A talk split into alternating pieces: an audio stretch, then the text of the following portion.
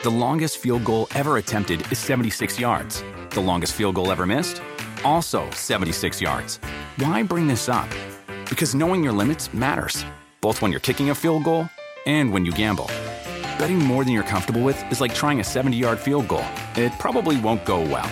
So set a limit when you gamble and stick to it. Want more helpful tips like this? Go to keepitfunohio.com for games, quizzes, and lots of ways to keep your gambling from getting out of hand.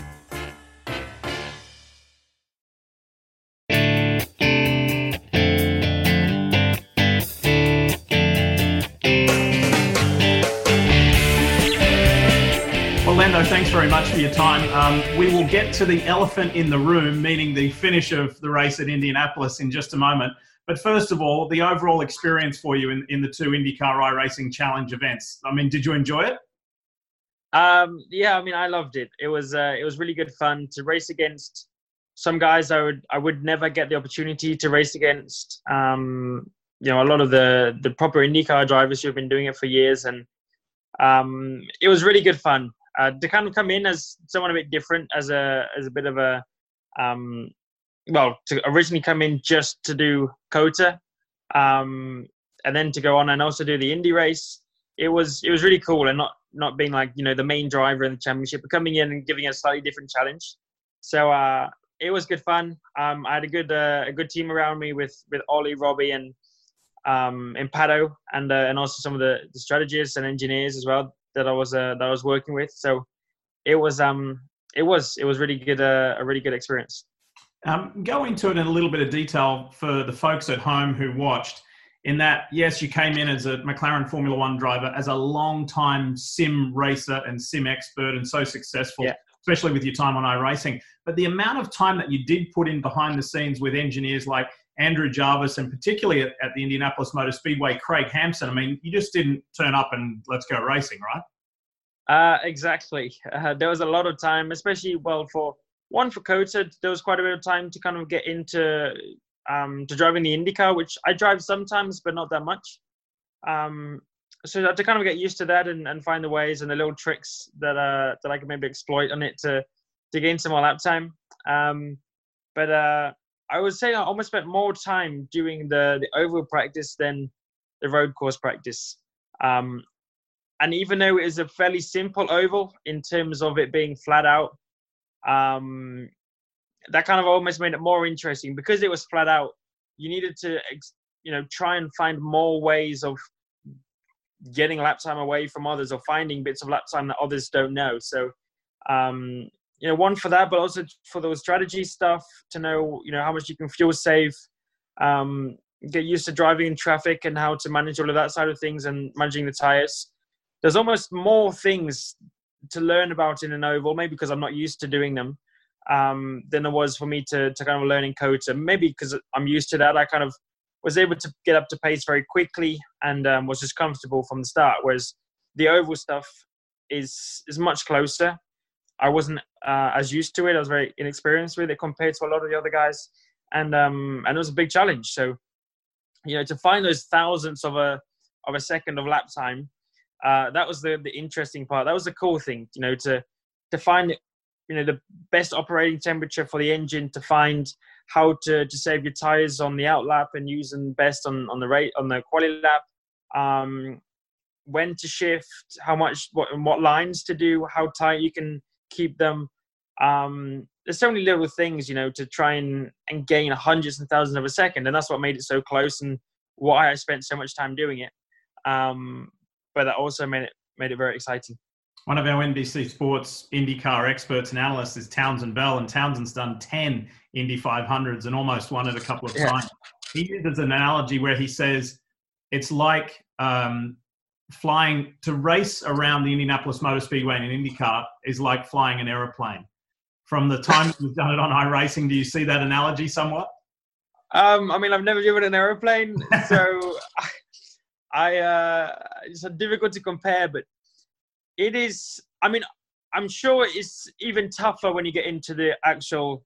If you went to go and do it for real, you know, uh, there's no fear on the sim. You know, I've seen all the crashes over the past years at Indy, how bad some of them can be. Um, you know, and you have fear going at 230 miles an hour or so around an oval and and on the edge of not being flat out and sometimes having to lift that little amount um, is because you're so close to the edge and so close to having a big crash. So um, that kind of gets wiped away when you're in the simulator and it's a bit easier to get up to speed. Um, and it was a fixed setup, so we, it wasn't like we were trimming down on the on the wing and the aero to to try and gain until we kind of couldn't go flat out. Um, so it was a bit easier. So I knew, and, and I know now the experience of doing IndyCar for real at Indy Indianapolis um, is going to be one hell of a one hell of a race if I was to do it. So, um, and for all of the people that do do it. So I have a lot of respect for those guys because uh, I know I kind of know how scary it is um, and the fear and the balls you got to have for around these kind of ovals. So um, yeah, like I said, I've never driven a plane, um, but uh, yeah, I still have respect for for what these guys can do. So, do you remember I was sitting right in this seat? You were maybe in a different seat, but I asked you after you won the COTA event uh, yeah. about the possibility of doing uh, the virtual Indianapolis race, but also doing the Indy 500. And you said, yeah, you were keen. Now, after doing yes. the iRacing version of, of Indianapolis, are you even more enthusiastic about doing the Indianapolis 500 for real? Um, I, I am. I think I would love to do it, and I would love the opportunity to to get to do it again, it's not something I'm going to be thinking of or planning to do in the next couple of years. Um, or you know, I want to say hopefully the next five years. I'm not going to be thinking of it because I'm going to be focused solely on on Formula One. But um, at the same time, it is something I would like to do at some point in my career. Um, I'm I'm up for you know trying all these different categories, going and doing different championships. Um, you know, doing the V8, doing IndyCar, doing GT, doing Daytona, doing Le Mans, all of these different races. I, you know, I'd done Daytona, and that was my most outcast kind of race I've ever done. Um, my most abnormal compared to, to what I'm used to, and and I loved it. I I really did. It was so fun, enjoyable, such a different challenge. Um, you know, three drivers, uh, Fernando and Phil, and um, yeah, 24 hours of driving through darkness, rain on slicks. Um, it was just a really cool experience. So I would love to explore more of those things um, in in the future. Was Fernando a big influence on you, Fernando Alonso, in terms of opening your eyes to other things? Because as a young guy, young man, which you still are, it's very much single focus, myopic on getting to Formula yeah. One and being Formula One. But was did Fernando open your eyes somewhat?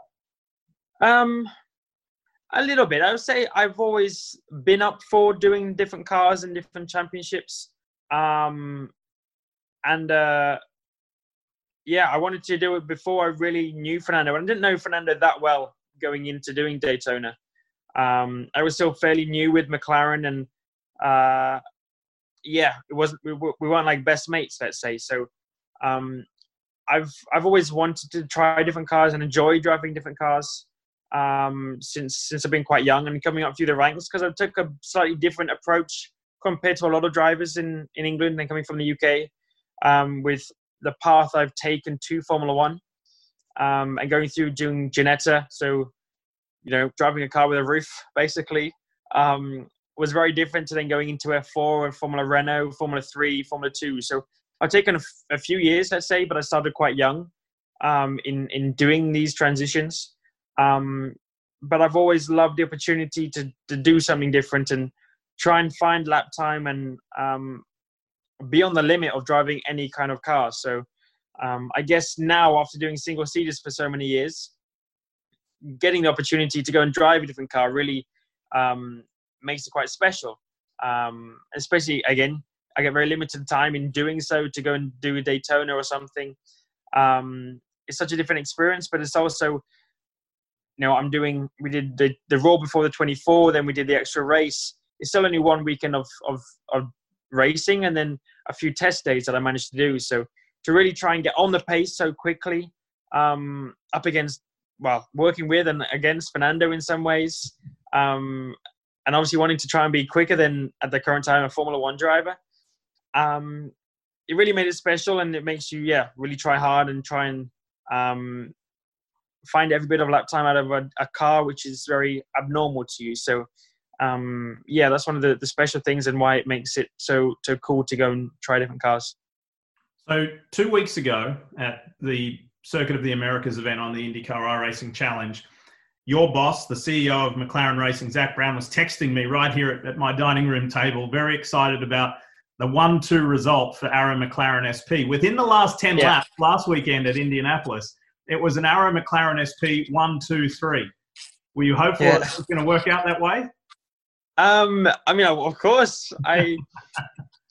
yeah, we had a, we had a good strategy, and we got a, a bit lucky, I guess, with the pit stop and the, the timing of the caution. Um, I was in the pits when the caution came out, so it kind of played into our hands slightly, um, but also into Patos and Ollies, and I didn't realize that they were behind me until uh, the first lap of of the caution, um, or the end of uh, the first green after the caution once they kind of came through because they had a few uh, a few back markers between me and them. So um, it was uh, it was really cool, and you know, with only like five laps to go or something, uh, or six or a couple more between the last caution and the end of the race, um, it was really cool to kind of be in that position.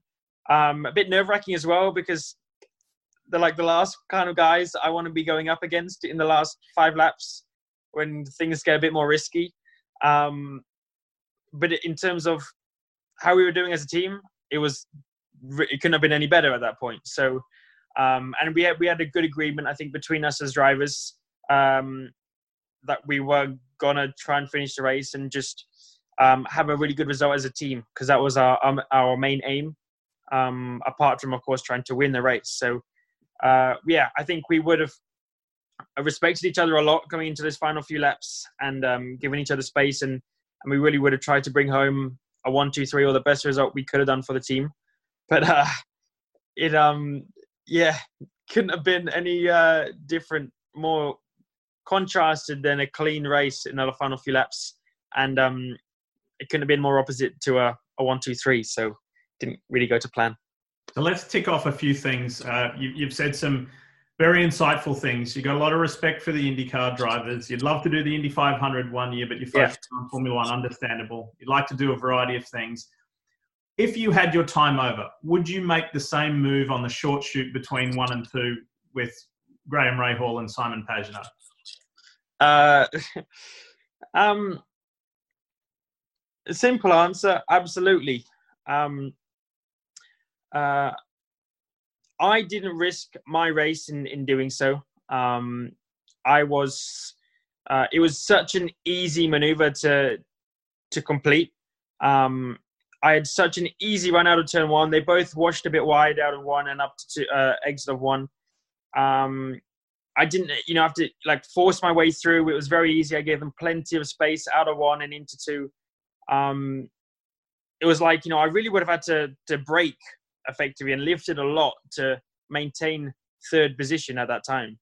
Um, and they were on much older tires. I was on fresh tires, so it wasn't like I was being overly aggressive or forcing my way through. It's kind of I was just kept it flat out, and they both washed wide, and I just happened to be on the inside very easily. Um, and as we went into two again, I gave them both plenty of space. Um, uh, Pagenaud knew it was three wide. I'm sure Rahal knew it was three wide. I knew it was three wide. Um, but I kept it low. I kept it clean from my side, and I gave them all plenty of space. So from my side, I did nothing wrong, and I was in the position where if I braked, Askew would have overtaken me on the next straight because he had a bit of a gap behind me. So he would have had the momentum. He would have come past me, um, pretty much a guarantee. Um, and in doing so and getting into the lead at that point, um, it was the best thing for me. You know, I kept my momentum. I kept my position, and um, I did what I had to to win the race. If I wanted to win the race, I had to do the move that I did, um, and I completely stuck and still do now. Completely stick with with my decision of making that move. Um, of course, there's hindsight, and I think, yeah, the move itself had no impact on me in terms of what I did. You know, I I didn't make contact with anyone. Um, I kept it clean. I did my part. So um, 100% if I wanted to, to win the race or win the Indy 500, um, I would repeat that move. Well, it was only a 175, wasn't a 500. if it was the Indy 500, I would still make the same move. So, um, have you reached out now that you've had time to? You've even done some more racing since then, but now you've had time to kind of chill a little bit. Um, do you still feel the same way as, as your comments that you made afterwards that you know you feel that Simon Pagenaud got a bit salty with you because you're an F1 driver and he prevented you from winning because he wanted a full-time IndyCar driver to win? Do you still feel that same way? Um, not really. I guess obviously everyone gets a bit more frustrated in in the time, and I think that kind of showed. But um, I'm still disappointed in in the way he drove. Um, I don't know the real reason behind why he did what he did. Um, you know, after reviewing everything and, and seeing a lot more, it kind of, uh, yeah, I, I kind of was even more annoyed after watching the onboards from him and, and his stream and so on, um, because of how he acted and what he said and so on. So I don't want to get too much into it, but I think, um, yeah, the fact he just went out of his way to do what he did was was a disappointing thing. And and from a driver I respect a lot, and I've watched over the past few years in IndyCar. Um, yeah, there was just a bit disappointing to see, but um, yeah, I mean, I, I've spoken to to Graham and I tried to sort things out with him. Um, because uh, yeah, I don't know what there was going on, but there seemed to be some some beef or something between us, which um, I don't know. We, started going through the practice, and we had a couple of crashes together, and um, yeah, we just wanted to kind of stay away from each other, and it just happened that we came side by side into into two uh, with a couple laps to go. Um, but I spoke to him to kind of try and even things out because it is a program at the end of the day, and it's not real. Um, but I don't want to say the opposite. I don't want to say it's just a game and it doesn't matter. It did matter, um, and it kind of let down the team and it let down, you know, the sponsors, and they still wanted to win themselves. You know, they still have good exposure from it, so it's still a good gain from from them and for them. So um, it was a big loss, but at the same time, um, I've never met these guys. I don't know them, you know, very well. I don't know them personally. So if I was ever to go over to, to, to India or to America and I met them, I wouldn't want anything that happens now to get in the way of getting to know them or you know meeting them and it being really awkward let's say because um, it's a program and it's not real and it's not like it's ended my chance of winning a world uh, you know the championship or um, it's not caused serious injuries and it's not risked someone someone's life or anything like that so i don't know it would be a disappointing way to to do this end on a bad note and maybe meet them one day and race against them next year uh, one day and you know just have a rivalry for for no reason kind of thing. So i wanted to to yeah to, to smooth things out and i texted graham after. Um i wanted to be yeah the guy who actually tried to make something good come out of it. Um and uh yes and, and we kind of did and we spoke and um we're on much more even terms now of uh of our perspectives of what happened um how about simon did you reach out to simon um, I haven't because I spoke to him after the incident, um, uh, directly after. And at that point, I hadn't seen any of his onboards or his videos or anything. I didn't know at that time that he said he was trying to take me out, um, or intentionally trying to take me out after doing his repair in the pit lane. So um, I kind of spoke to him straight away because, again, I just wanted to know what he, why he did what he did. Um, and uh, and he kind of apologized at the time, and uh, you know, I was like, yeah, fair play, you know, well, not fair play, but it wasn't fair play. It was, I was like, I only kind of, I kind of understood what he meant and his frustration at the time that he he crashed out with a couple laps to go. Um, but uh, I gave him the opportunity to kind of, yeah, apologize and, and say sorry and kind of go back on on what he did. But um, yeah, uh, but then after I kind of saw more of his videos, and his stream, and then him saying that he intentionally tried to take me out, um, and that was his whole, his whole aim of going back out of the pits with two laps to go.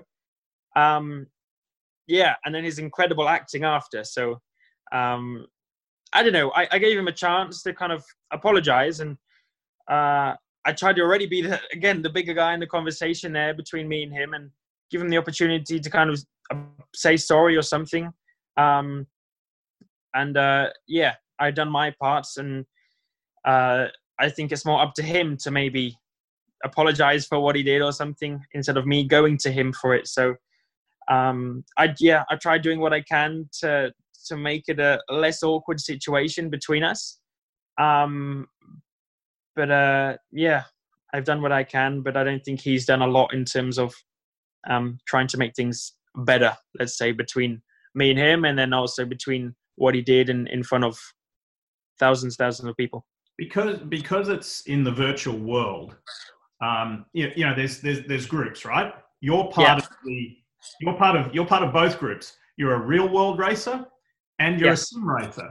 Then there are just real world races. Then there are there's a yes. very vibrant sim racing world, as you know.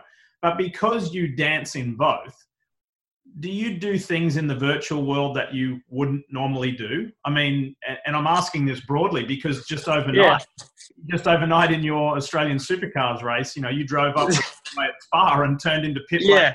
lane, blocked pit lane, and three or four cars smashed into you. So, as a real world racer, do you do things yeah. You wouldn't normally do in the virtual world? Um, I, of course I do.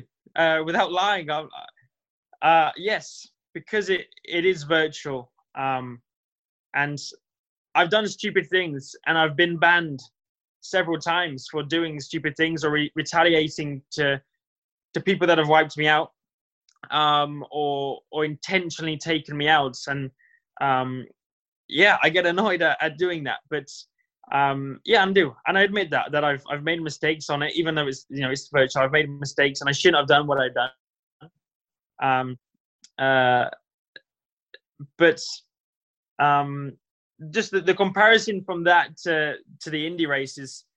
Um, Indy was streamed live on TV. It was a big race for everyone, um, and it was the crash itself between how Pagenaud ended up being out of the race. Um, it was not my fault. It was, uh, and again, I hate to put it down to this. It was the fact that um, I'm in the UK, they're in America, and internet between the UK and America isn't, you know, lightning. Um, and uh, there was a net code basically between me and Rahal, and that was a reason for Rahal going up into Pagenaud. Um, but uh, in the instance of the crash, Pagenaud blamed it on me straight away. He had no idea that anything happened between me and, and Rahal that caused Rahal to go right, um, which was the net code. And he blamed it on me straight away, which was a bit, yeah, I don't know why he did that. Um, but he just wanted to blame someone. He blamed me for some reason. So um, that's very different to it being an online race that uh, is not sponsors are nowhere near involved um, in the whole race, um, and so on. But it's yeah, I'm I'm not going to disagree with things that I've done which I shouldn't have done. Uh, and like that V8 race, I, I shouldn't have done what I did. Um, but uh, yes, it was nowhere near on the same level as um, as the IndyCar stuff. Well, I'm, I'm sure we're all on the same page as that we're all looking forward to going back to the racetrack for real. Yes. Sometime, 100%. sometime soon. And, uh, you know, I know uh, the IndyCar community uh, really loved you coming over and racing the guys. Uh, races like Scott Dixon and and Will Power and, and, a lot of the yeah. enjoyed having you part of the field. And, and they will do for real one day, maybe when you come over for the Indy 500 or maybe do an IndyCar road course race whenever your F1 schedule allows. So thanks for your time and um, we look forward to the next chapter, whatever that may be. I do, I do. Thanks for having me. Uh, it has been good fun, and I've enjoyed racing against a lot of these drivers, um, especially the guys who have been, you know, at the sharper end um, and racing against Will and some of the top guys in IndyCar, which uh, I would never get to race against if I continued in F1 and we never had this opportunity to do it. So, um, yeah, it's been good fun. It's been a good introduction. Um, but uh, at the same time, I want to kind of forget everything that's happened. I'm sure everyone does. And uh, we, yeah, we just look ahead to, to the next race and the next chapter that, uh, that all brings us to. Good stuff. Lando, thank you. Cheers. Thank you very much.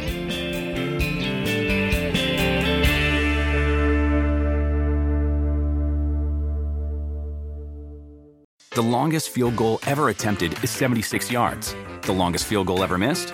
Also 76 yards. Why bring this up? Because knowing your limits matters, both when you're kicking a field goal and when you gamble. Betting more than you're comfortable with is like trying a 70 yard field goal. It probably won't go well. So set a limit when you gamble and stick to it. Want more helpful tips like this? Go to keepitfunohio.com for games, quizzes, and lots of ways to keep your gambling from getting out of hand.